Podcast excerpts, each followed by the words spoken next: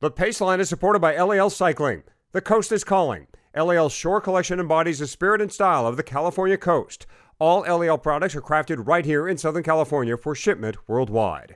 And the Paceline is brought to you by Health IQ. You ride your bike, you stay in shape, you deserve lower life insurance rates. Head over to their website, healthiq.com forward slash Paceline, and find out how much your riding can save you on premiums. Now, on to the show. Cycling's biggest U.S. convention joins the call in support of Bears Ears National Monument. Interbike was looking at potentially moving the show from uh, Mandalay Bay in Las Vegas to Salt Lake City. They've been entertaining proposals from several cities uh, for where to possibly relocate the show, and they've now decided that they won't move the show to uh, to Salt Lake City. And why would a pro tour cycling coach reach out to help a kid named Fatty break eight hours at Leadville? I just have been thinking a lot in my head. You know, if pro cycling is to survive as a as an interesting and popular sport, we got to get busy, basically making um, ourselves and you know the the knowledge that like the, we almost need to make ourselves teachers.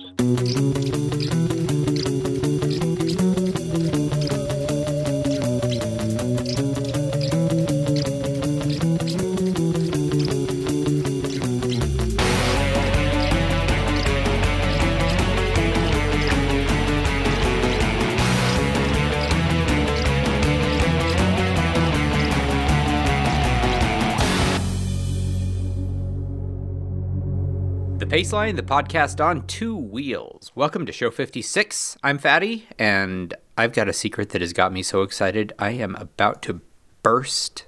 I'll talk about it real soon. Also on mic is Patrick Brady, the lead alternative fact producer and publisher of Red Kite Prayer, which is where you can always find links, photos, and everything else that goes along with the show. How are you doing, Patrick?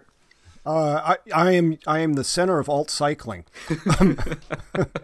no, things things are good. Uh, it has actually stopped raining here. Yay! Oh, what a relief! You know, we got two inches of snow yesterday, so Wow. uh, fat bike season for those who have fat bikes around here. Of course, you can find this show on Google Play, Stitcher, SoundCloud, and uh, let's face it, most importantly on iTunes. Speaking of which, there was a really great review that was posted during this last week that I want to read. And it goes I always look forward to the Paceline. They cover a nice range of topics and have some good interviews. The guys can ramble on at times, but it's nice to know it's not scripted. So glad that Hottie's back. It's not the same without him. And that is by J. Smith 2211. And the s- title of that review is My Favorite Cycling Podcast. Thank you, J. Smith 2211. And amen to that. It is nice to have Hottie back. How are you doing, Hottie? Uh, shout out to Jay Smith. Awesome, Yeah. buddy. Thank you so much. That's uh, very nice to hear. I'm doing uh, pretty good, actually. Still actually recovering from Rock Cobbler up in Bakersfield, where uh, traditionally I come away with great memories and either a head cold or a sinus infection. So trying to wipe that thing clear from my, uh, you know, lots of mucus going on here at the Hottie household right now. So Oh yeah, I hear about that from practically everyone. Everyone has colds at my house too. I so far have been able to escape unscathed. This has been the winter without a cold for me. Uh, knock on wood, or in my case, IKEA laminate. but Stand is- with Sweden. yeah, hey. Um, um, now, are you like me? I mean, when something tears through my household, it usually starts with my, as of today, four year old, um, and then goes to the seven year old, and then to mom, and then to me. I'm last in line. Uh-huh. It's like I, I, I'm, I, I don't know, the finger in the dike until the dike finally completely gives way. Um, is is it that way with you, where if you're going to get something, you are last in line? You know, yes, because you know, since like you, I work at home. Um, I'm I, I'm not the one who is going to be the first to be getting stuff from people at the workplace or at the school place. That things tend to, I tend to be the last link in that particular chain. Uh, since I have kids at school and a wife who works as a nurse, Uh, I have, you know, obviously way more points of contact uh, for that kind of thing than some others. But you know, it's not a virus that has been really plaguing my life lately. I have another syndrome that has become actually a real problem for me, and I, I want to talk to you that uh, talk about Okay. that, guys. Uh, I have a bad case of Mayrod. Uh, have you guys ever heard of that? Do they, do they have a cream for it? you know, th- there's probably one, and I haven't taken it yet, but Mayrod is an acronym I just made up for Oh, okay. multiple A race obsession disorder. And it's a problem I've got in a real big way. Um, here's what here is what is on my race docket this year. The Vision Relay, formerly the Rockwell Relay. I'm looking at doing a Ragnar Trail Run relay, True Grit, a 50 mile mountain bike um, race in the you know covering some of the best single track in St. George, which is some pretty primo stuff. Let me tell you, Crusher in the Tushar, and Leadville, and I'm considering doing Park City point to point. All of these I'm obsessed with, like all of them. And I'm wondering well, no, I'm not wondering if that's too much. I know for sure that it's way too much, but it's not like I'm I'm willing to let any of them go. Is this common, or I mean, are, are you guys looking at a bunch of events and thinking of all of them as your eight race, or do you have one thing that you're focusing on? You've got the eye of the tiger for that, and everything else is you know fun but not important. Well, um, I, I'm how to put this. I kind of want to do reasonably well at everything I show up to, um, but I've I've eschewed disciplined training um, for I'll just ride as much as I can and train as hard as I'm able. Um, but there's just too much else in my life for me to get really obsessive about my training. And so basically, I have uh, MBROD. Everything's kind of a B event. multiple B race obsessive disorder or lack of obsessive disorder. we are going to need a better acronym for you, Patrick. All there is to it. Unsurprising. Ah, uh, how about you, Hottie? Hottie? This is not a problem with me. I, I don't know what gene I got, the, the discipline gene, I guess, from good old dad. But uh, when I first read about periodization, uh, about the importance of, of establishing A races, B races, and maybe even C races, this that theory resonated with me. And and for pretty much forever. I mean, when I was a roadie, I probably overdid a little bit, thought I needed to be good at every race. Um, but I figured it out. You know what actually really helped me cement the idea was the was are these endurance events like Leadville or Crusher. Those events are so big, so demanding that you have to kind of put them up on this higher level than the rest of the stuff and go, okay, that is that's the prize. That's the thing I am after. That is the ultimate goal, and everything else kind of is leading up to that or in support of that. So, Fatty, I think what you need to do is uh, work down the alphabet a little bit and, and figure out which one of those are B races or which one which ones could be B races. And Ooh, uh, so hard. and uh, well, otherwise you sacrifice what is the ultimate goal. If you put emotionally, mentally, physically, physically, if you put all your efforts, i- i- if you spread them out to to all these A races across your calendar, the one that really matters is the one that's going to suffer in the end. So, uh, that, and no, it's hard to get through. You show up at the race, you're like, man, I'm going to go for it. But once in a while, you got to say, hey, today's eighty percent. That's what it is. Wow. Yeah, except don't mention that to Bradley Wiggins because in 2012, everything he entered nearly he won. You know, it was Paris Nice and uh, Tour de Romandie and uh, Criterium du Dauphiné, the Tour de France.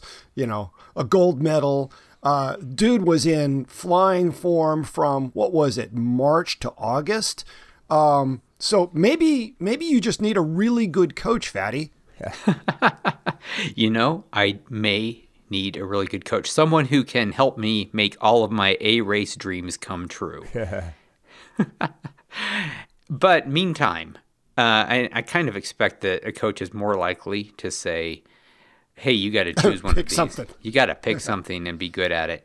Um, so, what is your A race this year, Hottie? Mine? Yes. Uh, it was going to be Crusher. mm-hmm. And I, in fact, I was thinking about this the other day. I, I was wondering if, and you might be able to answer this, the time between Crusher and Leadville About um, one is about one month, and potentially you could hold on to your fitness for that long. If if Crusher you were just coming into your peak, and Leadville were the end of your peak, I would say, you know, you could probably an athlete could probably pull that off. So that's kind of where I'm looking. I'm kind of looking at Crusher being A minus, and then you know Leadville being A as far as fitness. Um, frankly, I'm just too lazy to do anything else right now. Anyhow, I don't feel like making an A race in the spring at this point. So uh, that's those are probably that'll be the highlight of my season. Hopefully, the high points fitness wise of my season. Man, for me, it is just so difficult. I mean, I, I, you make a great point that you need to come to a starting line and say, today's objective is not to turn myself inside out and I'm going to put in 80%. And I've thought that before. I've thought that as I'm going to sleep the night before. I've thought that as I'm at the starting line and then the go- gun goes off and all I see is red. And it is just, you know, the, the race, you know, the race mindset, it, you know, this primal animal instinct that frankly is what I love about racing takes over. And I know I'm not the only one out there who is who starts a 8 hour, 9 hour, 7 hour race with a freaking sprint, right?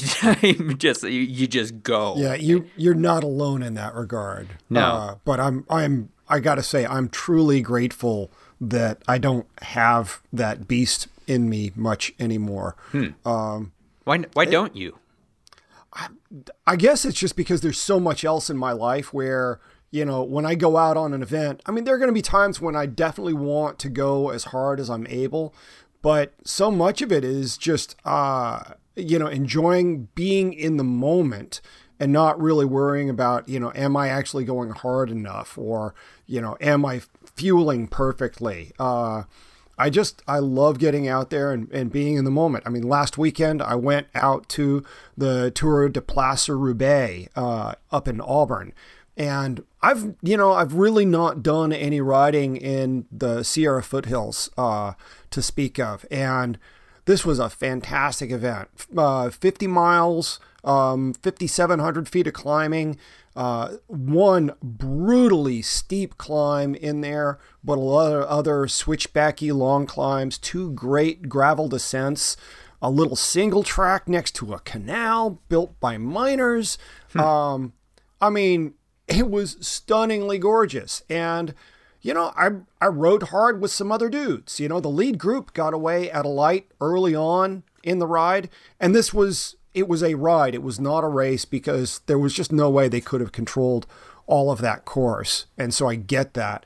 Um, but, you know, they understood that people were going to want to ride hard.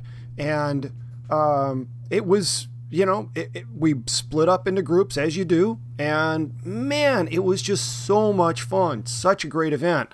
Um, but, you know, I didn't I didn't really approach that any differently than I did Old Caz, and that was a technically an actual race. Um, I just I love basically I want to get there and not embarrass myself. I want to be strong enough to have fun, and for me right now in my life, that's enough. Yeah. So we we represent sort of three places in a spectrum or a triangle. I don't know what how you want to define it. Where you have Yeah. Hottie, who is a very disciplined and thoughtful racer in how he approaches his whole season. We have you, who have uh, uh, you being uh, Patrick, of course, where you have essentially a you have a different motivation for what you want out of a race, and then you have me, who is uh, who- who knows what I ought to be doing, but you know when it comes right down to it, just really loves the the craziness and intensity and the absolute inside out turningness of uh, of the race moment. I'm interested what our readers or our I should say listeners. Boy, it's hard to think. It's hard to think in terms of audience differences this way, but. Yeah. I, am interested in what our audience thinks. Are you more like Hottie, like Patrick, or like me? Or do you love all of your races and go crazy for them? Do you think smart about your races, or are races really just another opportunity for you to have community and see amazing things and be with great people? Uh, tell us what you think in the comments in the Paceline uh, in the Paceline uh, comment section. We'd love to hear. Yeah. Yeah. All right. Fantastic. Well, let's take a quick break. And then when we come back, I want to talk about my big secret. Uh, specifically, this is going to be what happens when a tweet leads to something much, much bigger. And that's coming next on the Paceline.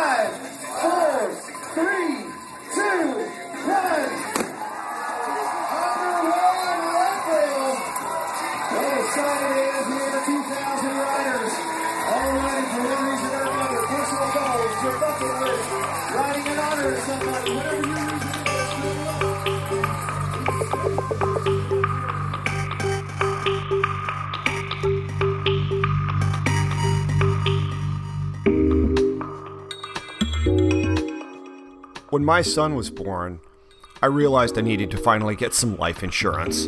Um, I had neglected to do so so far in my life. And when I went shopping for it, I realized that even though I was an exceptionally fit cyclist, uh, none of the companies out there took that into account in setting my rates. Um, I got a physical and it didn't ask me any significant questions. Uh, but now there's a company that helps you secure better life insurance rates because you are a cyclist. Uh, Health IQ advocates for a healthy, conscious lifestyle. They've used science and data to fight for lower rates on life insurance for the health conscious, including those who run, bike, and do other aerobic sports. In fact, research has shown that avid cyclists have a 45% lower cancer risk, 18% lower heart disease risk, and up to 28% lower risk of early death. Many cyclists don't realize they can get a special rate due to their active and healthy conscious lifestyle. So, Health IQ has special rates with companies like New York Life on life insurance for cyclists and other healthy conscious people. Uh, check out our show notes. There's a link to their site, um, Health IQ slash Paceline. You can take their quizzes, uh, see the questionnaires. They've got a lot of information there.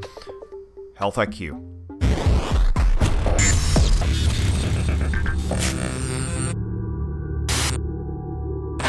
The Paceline, the podcast on two wheels, Patrick, Hottie, Fatty, all of Red Kite Prayer fame. And now's the time when we have some interesting interviews.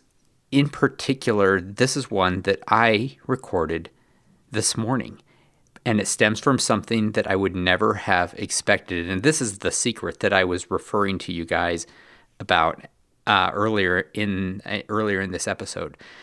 Last, I think it was Sunday, just a few days ago, um, I posted this tweet because I just had an honest question. I said, Story problem.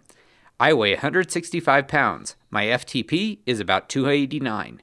I want to finish the Leadville 100 in under eight hours this year. What do I need to do?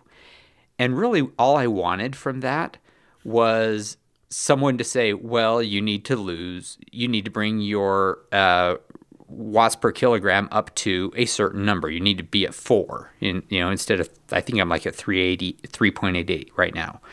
Or I wanted someone to say, you know, you're, you're already there. You just need to be better at this or that, or you know, something like that. Someone to give me a, a good bite of information.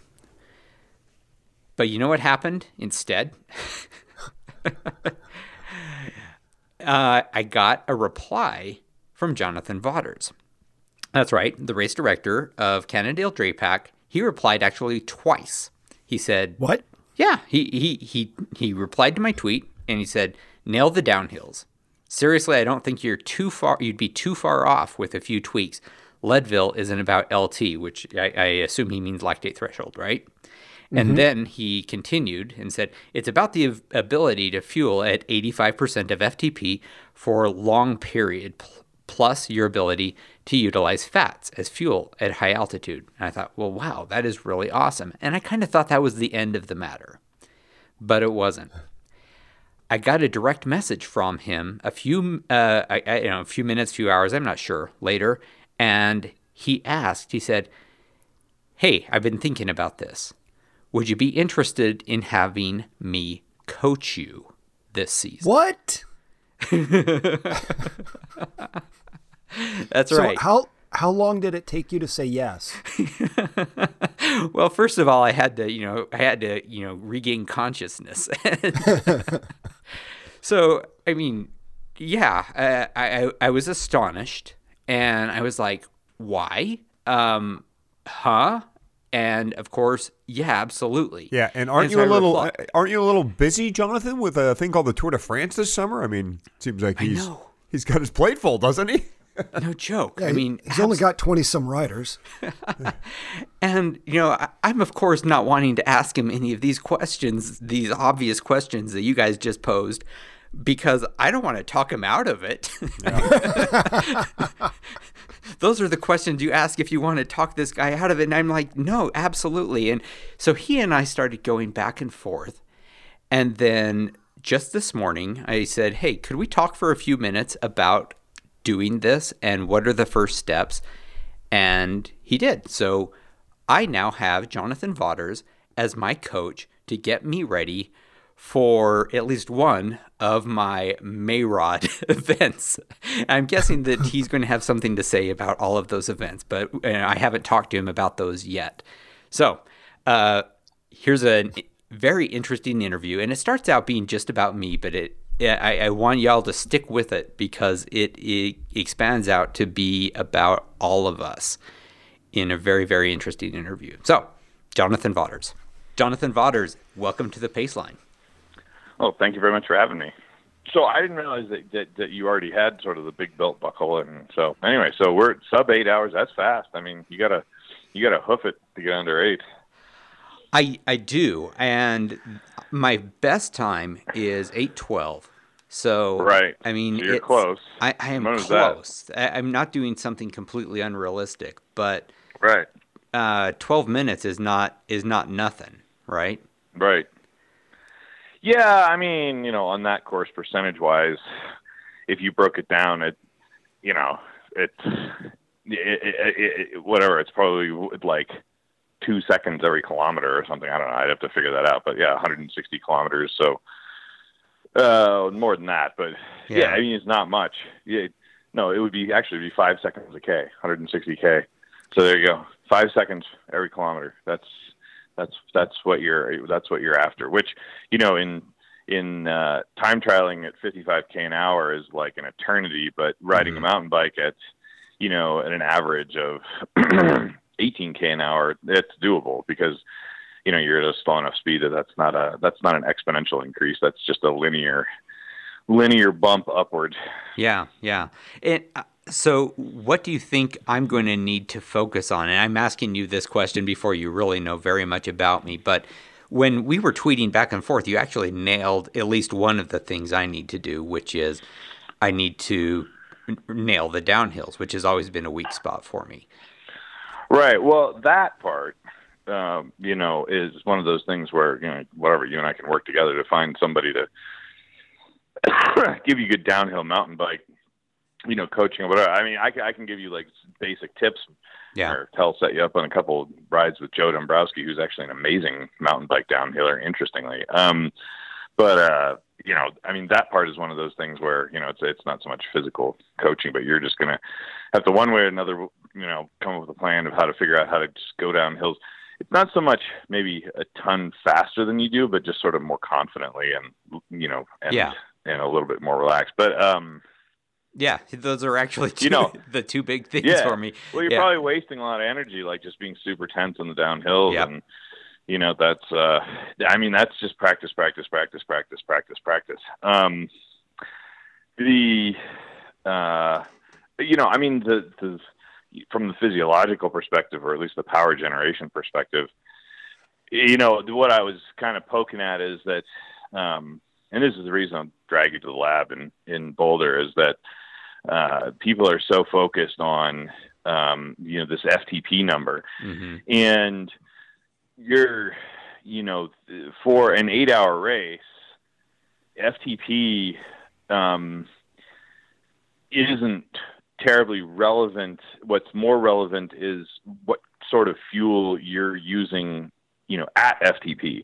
And I'll give you an example. Like if I take Lawson Craddock and I take Joe Dombrowski, right? Lawson's FTP, and the key acronym or the key uh, letter in the acronym is F, functional, meaning he can do it, but dot dot dot. Um, yeah.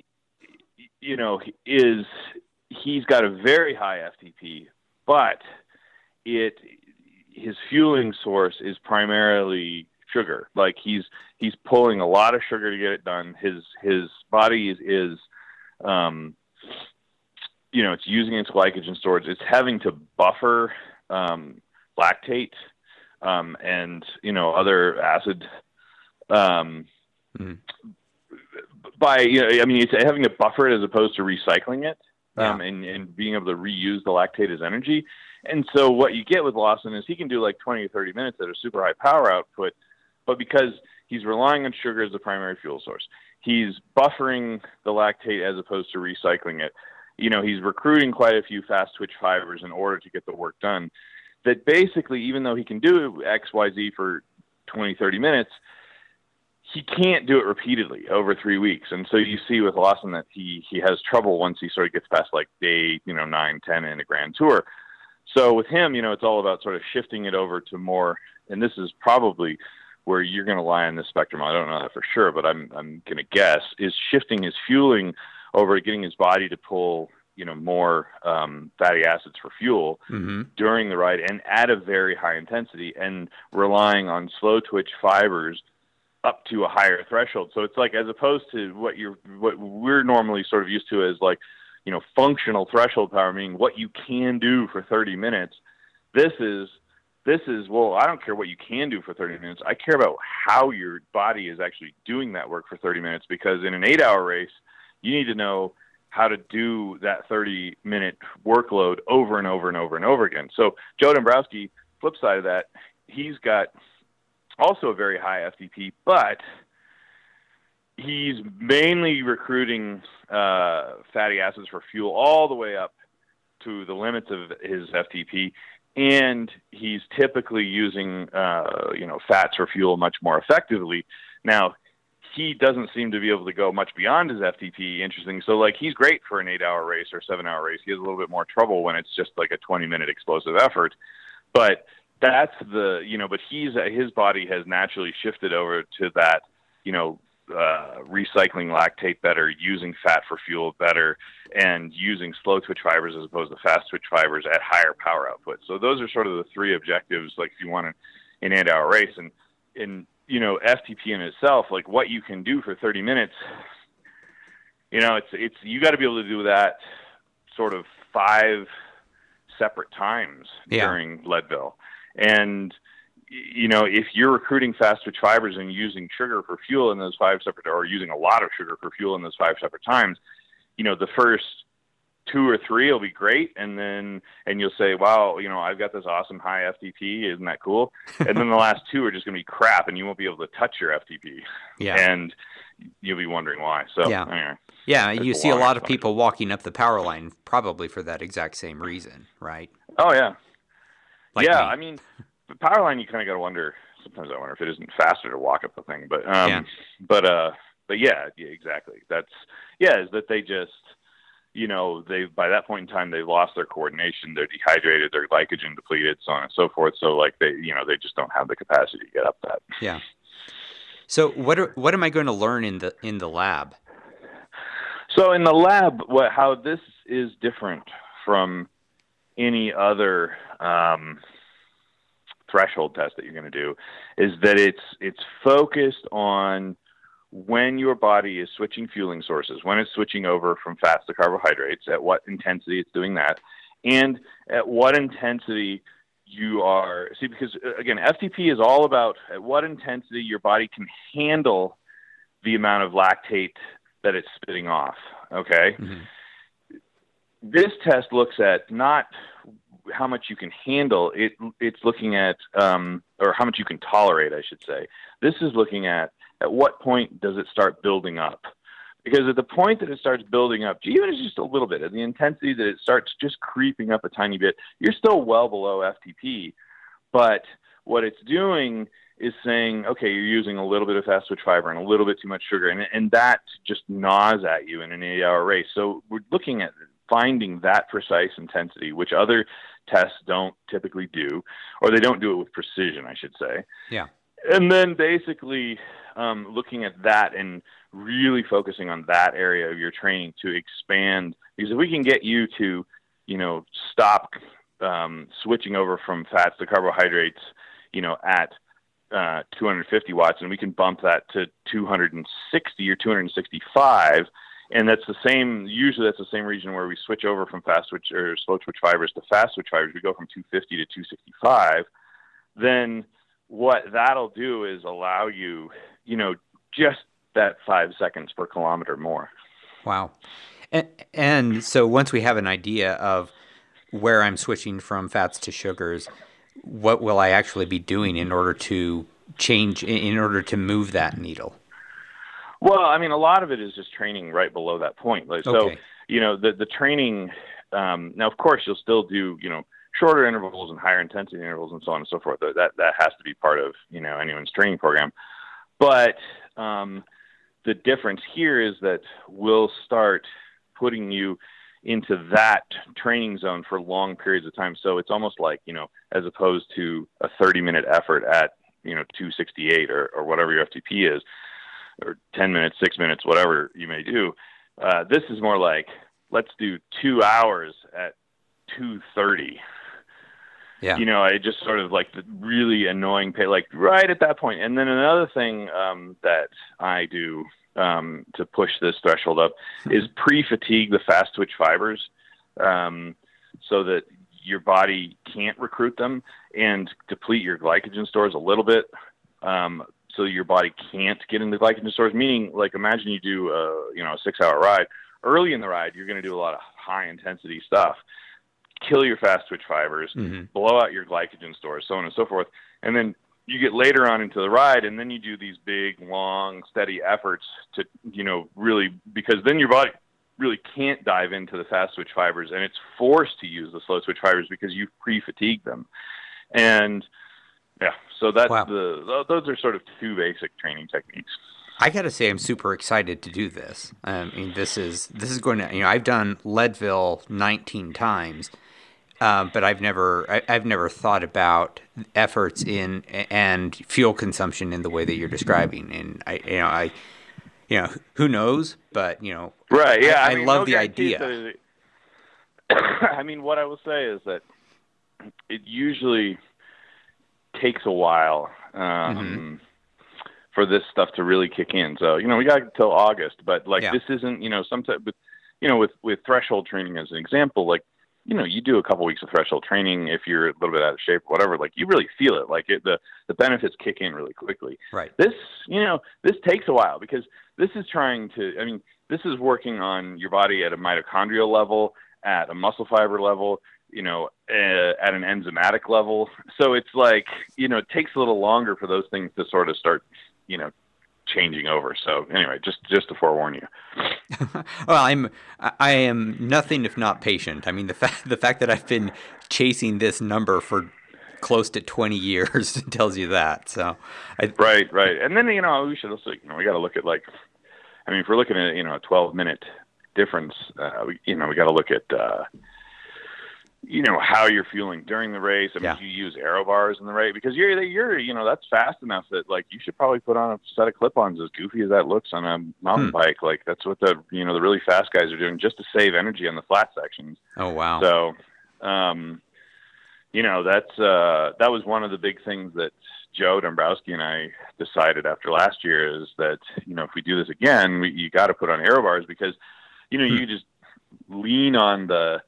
I mean, you can take pressure off your lower back by just you know leaning on the bars as opposed to holding yourself up. And you're getting an aerodynamic benefit too. So it's just you know it seems sort of silly in a mountain bike Wow. race, but there are some long flat sections of road yeah. in that race that you know if you just sort of if you're just giving yourself a little bit of a breather as opposed to having to huff it, then that's true. Should help. Yeah, yeah. there's around 30 miles that is either rolling or flat of that race. Yeah. That's a third. So that right. Know, that's significant, no question. So let me ask you this question. Why? Um, I mean, I, I put out this tweet uh, was surprised to get any response from you at all. But you know, I'm a 51 year old guy, or I, I will be 51 on the day of the race. You're working with pros all the time. Um, what what challenge does a sort of average ability middle aged guy working for a goal he's been doing forever? I mean, what in I, I guess what interested you enough to say, yeah, I'll coach you for a season?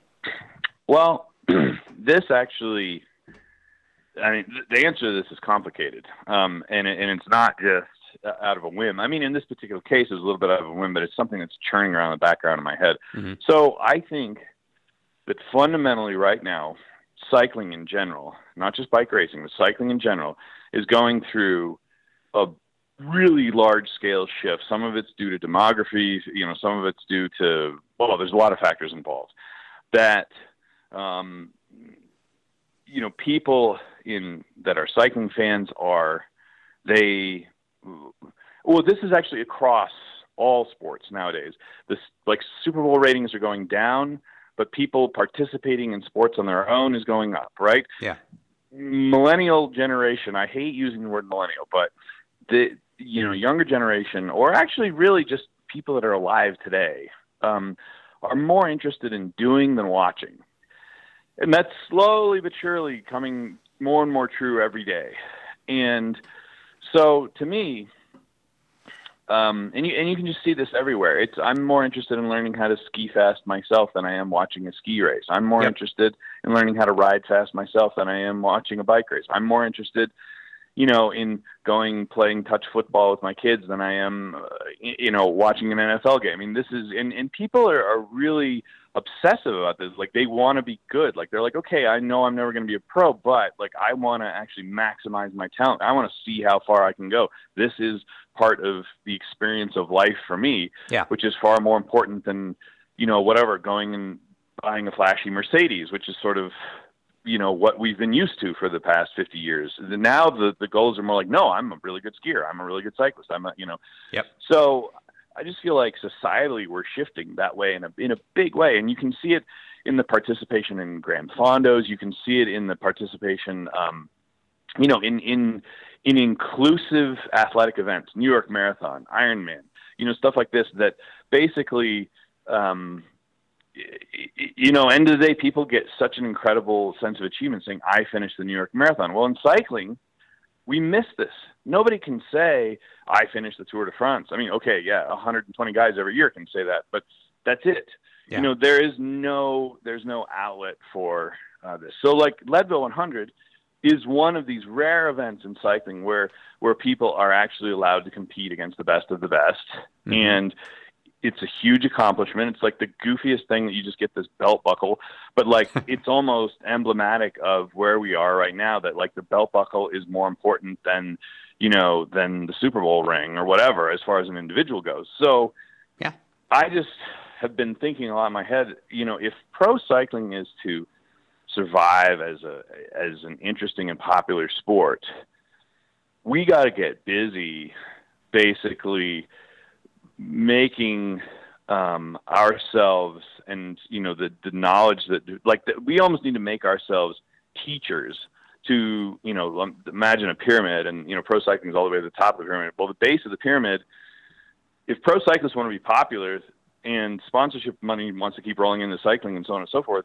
we got to make ourselves popular to the bottom of the pyramid by being teachers and by being accessible. And by basically, you know, saying, yes, I want to stage of the Giro d'Italia. And for that reason, I am a credible source in teaching you how to go up a hill faster. Right. And I just, I just think that's where the future of this stuff is, honestly. I mean, it seems a little bit out there, and I'm sure a lot of pros would be, well, I'm not going to, you know, teach some like goofball to go up a hill faster. Blah, blah, blah. But I, listen, I mean, if you think like, let's take, you know who Jenna Marbles is? Yeah. Yeah. I mean, Jenna Marbles is incredibly popular. And what is she like? She's teaching people how to put on makeup and how to like, you know, just sort of like goofy little funny videos that are somewhat instructive and you know somewhat comical and you know, but cycling doesn't touch that audience at all. Like you have no idea who Joe Dombrowski is really behind the scenes. And that applies to all cyclists. Like basically there's like almost mm-hmm. like no touching on their personalities in professional cycling. And these guys are really, you know, they're funny, but they're not but they're not putting themselves out there and they're not being helpful to the cycling community that commutes, that, you know, just goes and rides a bike every weekend, that likes mountain biking here and there. There it's just like this elitist sort of like we're doing our thing, get the hell away from us. And I just I think that's got to change. Yeah. So that's the background of all this.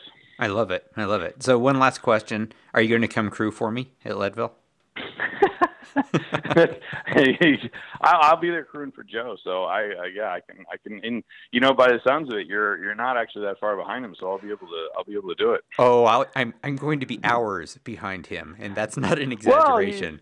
Well, yeah, but I mean, eight hours is quick. I mean, that's uh, you know, yep. what I, what did he, he did like six twelve or something. Yes. Year, I think. I don't know. Was, yeah. Yeah. So, so yeah, and he, I mean, he's if he's doing it again this year, uh, I would say he's a he's a sub six hour threat where I'm looking for sub eight hours. So I, I wasn't right. I was not at all exaggeration when I said hours well, you know, plural.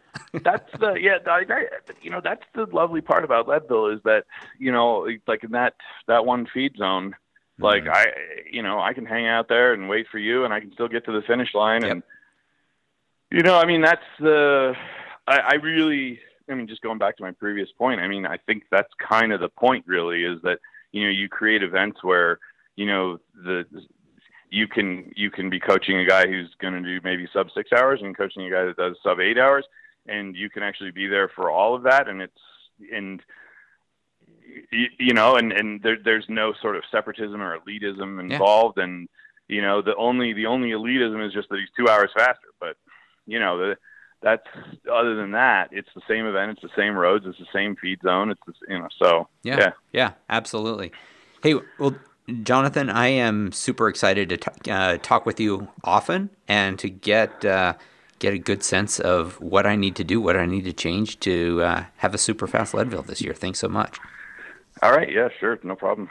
Guys, what do you think? Oh my gosh, this is so cool. I mean, I loved the interview just for all the places it went in terms of, you know, his thinking about, you know, how to make cyclists uh, more efficient, you know, how to use uh, their power over a greater arc of the day. Uh, it, I mean, it shows unusual insight, you know, that you're not hearing elsewhere. And that's one of the things I've always loved about Vaughters. He's smarter than your average bear. Um, you know, I've loved interviewing him in the past, you know, for that very reason. But, you know, what he shared there at the end about, I'm doing this because, you know, we need to be better stewards of the sport. Wow. Yeah. I'm yeah. just so in love with this. It's so great. Um, yeah, you know, I, I can't I, wait to hear what else happens with you and him. Yeah, well, obviously, me too. Um, but you know, I of course was just thinking about myself, as is my wont, uh, when he said that he would be happy to do this. But he's got, he, you know, he's got a plan, he's got a strategy, he's got a trajectory for this, and it makes great sense, right? That. Uh, when you think about the cyclists that you care most about, the ones who are most interesting to you right now, uh, people like Phil Gaimon, right? It's mm-hmm. never that Phil Gaimon was the fastest guy in the world, but he was the guy that would reply to you on Twitter, right? He was the guy who had a podcast. He's the guy who wrote a book about living as a pro on you know for ten dollars a day, making the sport relatable. Vaughters is taking that thought and propagating it forward. Um, when he said, "Yeah, we'll get you doing a couple of downhill runs with Joe Dombrowski," I mean, I, I was like, "Holy cow!" I just won a lottery after winning a lottery. So yeah, yeah this yeah. this is this is nuts and super exciting, completely unexpected, and yeah. So, um, you know, yay Twitter, I guess is, yeah. is my, my Patty, I think what you're well, in for with Vaughters, as far as the testing is concerned, I, I would bet money it's a VO2 max test, maybe blood lactate as well. And then the training he's talking about is something we used to call, you know, no man's land training. In other words, that sort of fast pace where he's talking about riding for two hours, you know, sub lactate, well, you know, in that 250 to 260 watt range, something that's called aerobic threshold training.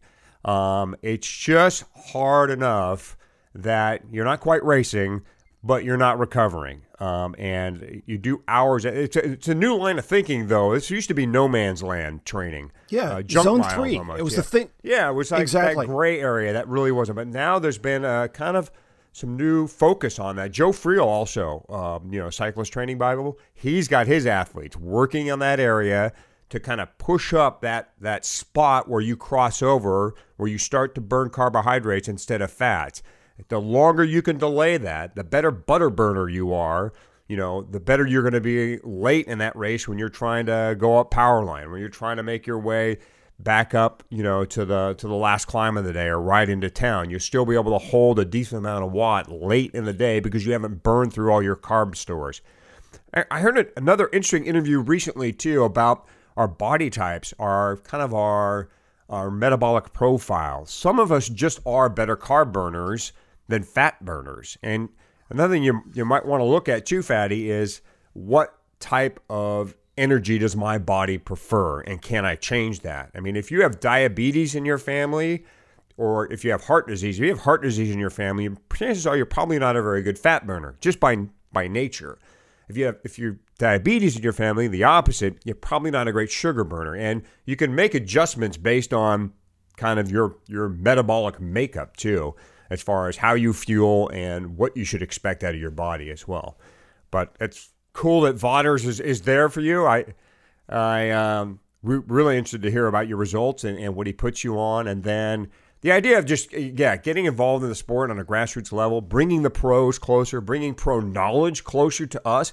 That's what we really desire around here. I mean again I, have used the golf reference a lot but golfers love that too. I mean that was the thing we were always chasing was that level of expertise.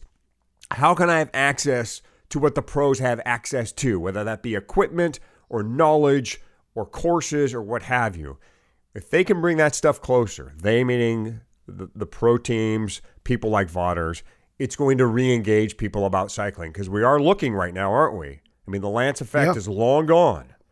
We have no. What, what's our reason for getting into the sport and pursuing it at a high level, or bringing new people in, or buying bikes? We're looking for something right now, aren't we? And maybe access, access to knowledge, access to athletes, access to to coaching is one of those vehicles. And I think that's what Vaughters is telling you right there. Yeah. It's going to definitely be a real season of learning for me, and I'm going to be passing as much of this on as I can, uh, both in Red Kite Prayer and in the Paceline podcast. So we're just getting started, and I'm about as excited for the race season as I've ever been in my life. So, uh, big thanks to Mr. Vaughters for uh, taking me on as a project, and I'll pass on everything that I can. Much more discussion about this coming up in the Paceline. Let's change up the conversation now to the news. Has anything been happening in the cycling world news wise lately? a few things. So, in your great state of Utah, oh. your governor um, has shown what some consider to be some hostility toward public lands. So he's looking to get the Bears Ears National Monument designation stripped, um, and you know there's some uh, some talk that you know those lands could even be sold off. He's not just um, looking, Patrick. He's written a letter to President yes. Trump asking him to remove the designation that President Obama put in place just near the end of his term. It would happen in December that they designated mm-hmm. a national monument. So that that's already in motion, and that's why you have the reaction you do. Right, right. Um, and you know, there's there's certainly been signs elsewhere in Utah of you know a desire to sell those lands off um, and make them you know uh, private so that they can be used for mining and other other concerns. Uh, as a result, um, several weeks ago, Patagonia and Polartec and a couple other companies announced that they were pulling out of the outdoor retailer uh, trade show that happens every year, actually twice a year, uh, in Salt Lake City. And other companies started following suit. GU was one. And uh, then outdoor retailer decided, well, you know, this is so bad for us. We're we're facing a shrinking show. We're not going to renew our contract uh, beyond 2017 uh, for Salt Lake City, and so that show is leaving. Uh, Interbike was looking at potentially moving the show from uh, Mandalay Bay in Las Vegas to Salt Lake City. They've been entertaining proposals from several cities uh, for where to possibly relocate the show, and they've now decided that they won't move the show to uh, to Salt Lake City. They well, not only that, they're not even going to entertain a proposal uh, from people in Salt Lake City. Um, there's been a little bit of uproar about, well, why is the North American Handmade Bike Show uh, going to be there? And that one's simple. Uh, they've actually released a statement on that. You know, they've got a signed contract. The mm-hmm. event is next month. Uh, if Don pulls out now, that bankrupts him. It, it, kills him. The, the the suits that would follow from uh, failure to perform would crush the show, and there would never be uh, another NABS event again. Um, same thing goes for Press Camp. Press Camp will be uh, in Deer Valley again uh, this coming June. Uh, they've got signed contracts for that, but they're looking at relocating. They've already started talking to people about where they could possibly shift that. Um, so, you know, it's one of those things where I get that we need to take a stand. Um, but having met people uh, who make their living in and around Park City, I get that any sudden fall off in outdoor tourism, um, you know, it's gonna it's gonna do more than just send a message to the governor. Um, you know, Fatty, what what do we make of that part of things? You know, around here, there's mostly just sort of a you know, and of course, different people, different perspectives. But with the people that I talk with uh, who are in the industry, there's a lot of sadness. That um, I mean, because this isn't. It, it's super easy to just portray this as uh, a clashing of Herbert and politics versus um, versus you know outdoor retailer show and the hand built bike show and Interbike and you know, outdoor retailer, all of these. But there are a lot of people and businesses who are going to lose business because of that. And we had no say whatsoever in this conflict. And so, I mean, there's sort of a, well, yeah, you made your point, outdoor retailer, but uh, what about us? And, you know, we've supported you and have gone out of our way to, you know, really make this a good place for you for a long time. We didn't have a part in this, uh, you know, in this, uh, you know, in, in what Herbert said, and it felt almost more like a an ultimatum as opposed to a negotiation that happened here. And there's yes, so there's a lot of distress and you know, sort of an a you know, look what's happened to us uh, in Utah, and yeah, so it, it, it's sad and it's you know it's obviously it's going to be painful to the economy here. Well, yeah. hasn't Governor Herbert uh, chosen sides himself? He's clearly said, "I'm on the side." Of allowing more development on that land, or allowing oil drilling on that land, or allowing landowners to continue to graze on it as opposed to designating it a national monument and, and, leaving it alone and preserving that space. It sounds like the governor has chosen sides here. He said, I don't care about the outdoor industry. I care about industry. I care about big business. I care about oil. He's the guy. Well, the big- he's the guy that's picking sides here and and hurting. I think the, the local folks, the folks there in Utah, who are going to, you know, experience the fallout from the likes of Patagonia and eventually outdoor retailer from uprooting and leaving that state. Yeah. But you know, it and I don't disagree. All the governor has to do is leave it alone. He just has to leave Obama's designation in place, and it's not like this thing was decided overnight. Yeah, the, the, yeah. the Bears Ears National Monument was three years in the making. They brought in all kinds of people, including the local tribes, to decide what and, and where this this land, this border would be. It's like a million acres, I think and who would who would have say in, in the future of that land. There was plenty of time to argue this thing out, and they did. And and now the governor, since he has a political opportunity to get it reversed, has decided to strike now. Well, I think one thing that's important to note here, um, while the, the nature of the conversation has not been revealed, you know, uh, officials from Emerald Expositions, the owners of Interbike, they had a phone call with Governor Herbert. And, you know, what little I understand of it was, you know, basically an inquiry, you know, are you going to stay on this path? Or now that you've gotten this input from other shows pulling out, are you maybe reconsidering your stance on that? And based on that phone call, that was the point at which they announced, nope, we're not going to Utah. We're, you know, we're not even going to entertain that. So I'm kind of curious, you know, I would love to see maybe not a full transcript of that conversation, but I'd love to get a little bit more insight into what his response to them was when they asked, you know, is this really the direction you're going? Yeah, yeah. Well, my take is pretty pragmatic that it's just you know it's a shame that they that they ha- that it came to this and that uh, you know I, I would prefer to keep Bears Ears. I would love to keep Outdoor Retailer here. It's yeah, it's just it, it's in the end, it's going to be small businesses, medium businesses, the hospitality industry, all of them around where I live are going to suffer because of you know politics and business uh, unable to act like adults. Yeah, yeah.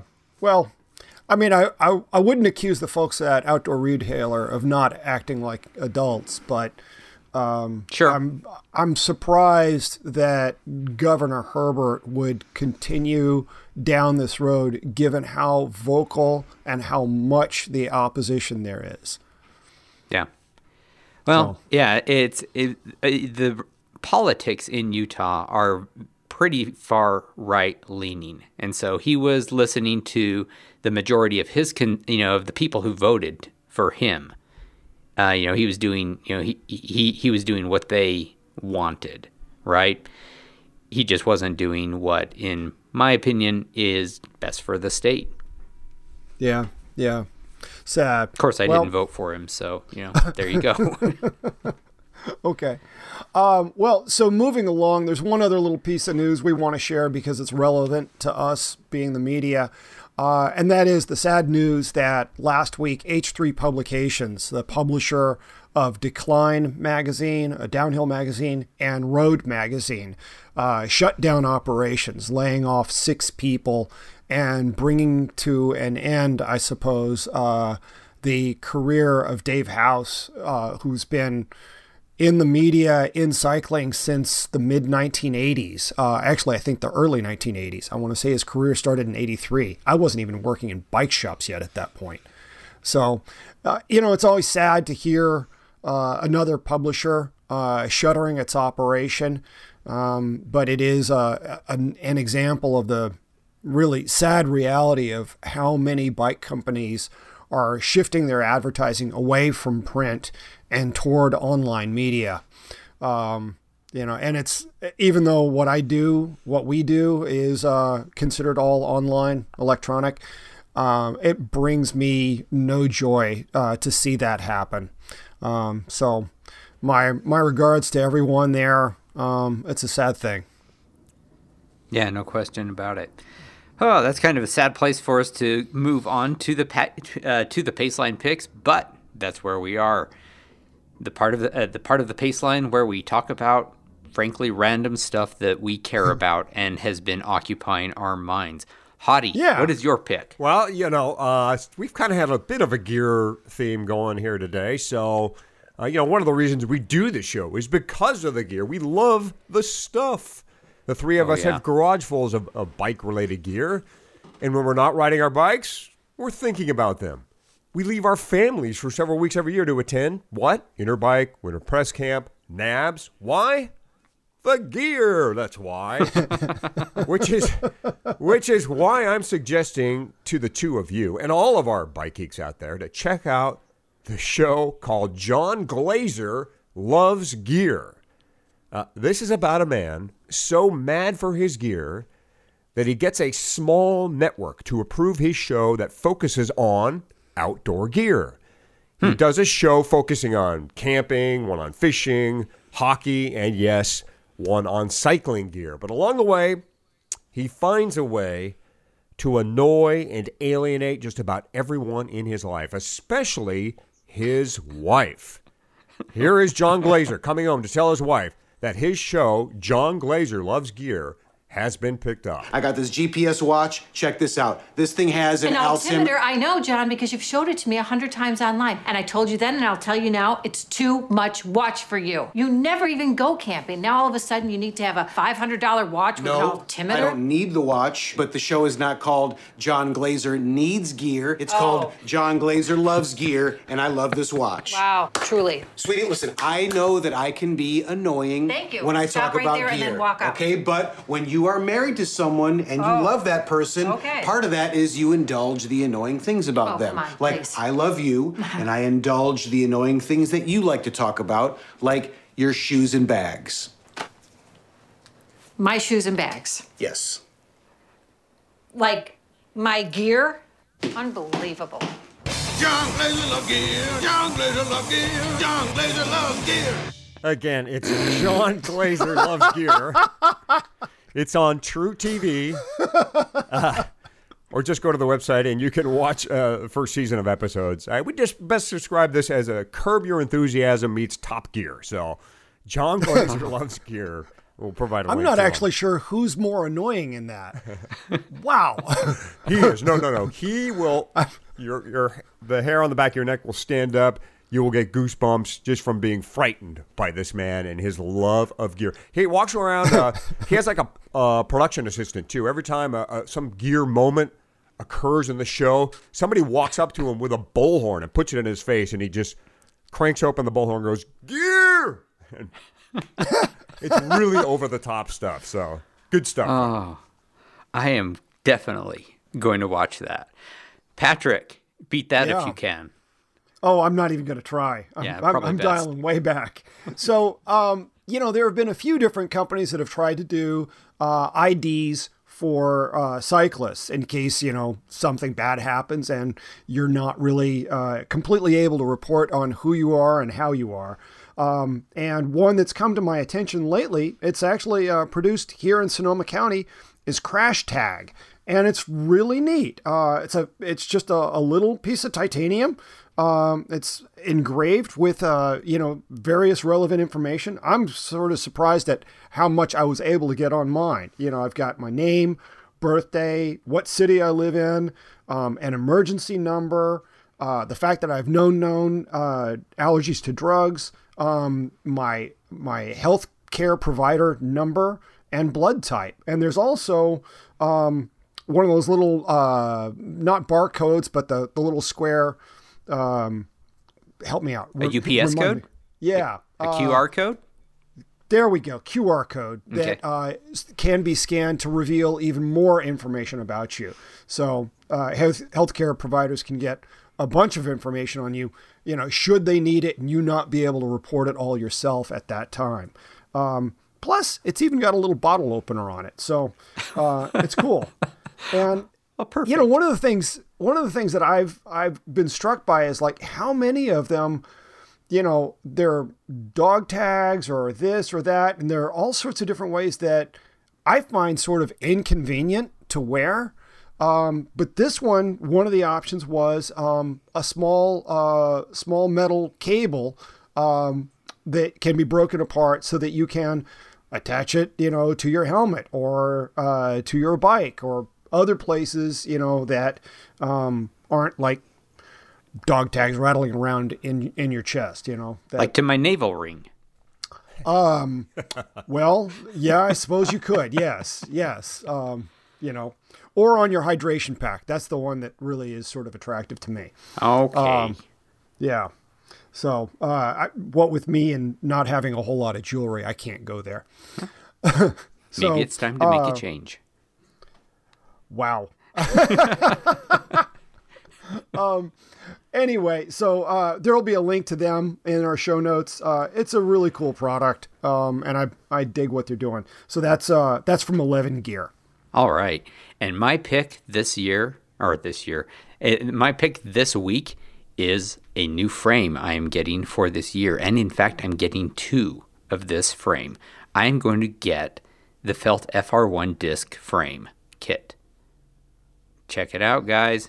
Both Wow. the, both my wife and I we're going to set those up. Going to uh, put SRAM ETAP on it, and as a result, I am spending way too much time on the Felt uh, Felt website, uh, or is it Rossignol now? I don't know. Uh, but uh, I am, you know, I spent a ton of time uh, talking with folks about well, should I get something that's more aero, more comfortable, and because I write on a lot of chip seal and I want to be able to do you know a bunch of different things. And in the end, I went with the bike that I'm just super excited about and have been since it's been unve- unveiled. I want to get this very light, very nice bike that will still let me put 28 millimeter wheels in. And I know that you've ridden it, Patrick, and that you love it. Yeah. And I love climbing, and this is the bike that I'm going to get. So that's my pick. My pick is my new bike. Very cool. Yeah. Uh, I, I envy you that. It's, yeah, they're doing really great work and they don't get enough credit for how good their bikes are. John Glaze, saw- Jon Glaser wants to talk to you, Fatty. He, he, he thinks you he thinks you'd make a great episode. I probably would. I probably would. But I'm super excited to be uh, finally sporting disc brakes on my road bike. This will be my first road bike with discs. So um, everyone says they're the best. So uh, excited for that. You, You, know, won't regret it. no, I I intend not to. I think that discussion of a bike frame is a great place for us to end for this episode of the Paceline. Everyone, thanks so much for listening. Once again, if you haven't already subscribed, please do. Rate us, review us, all the places that you normally would.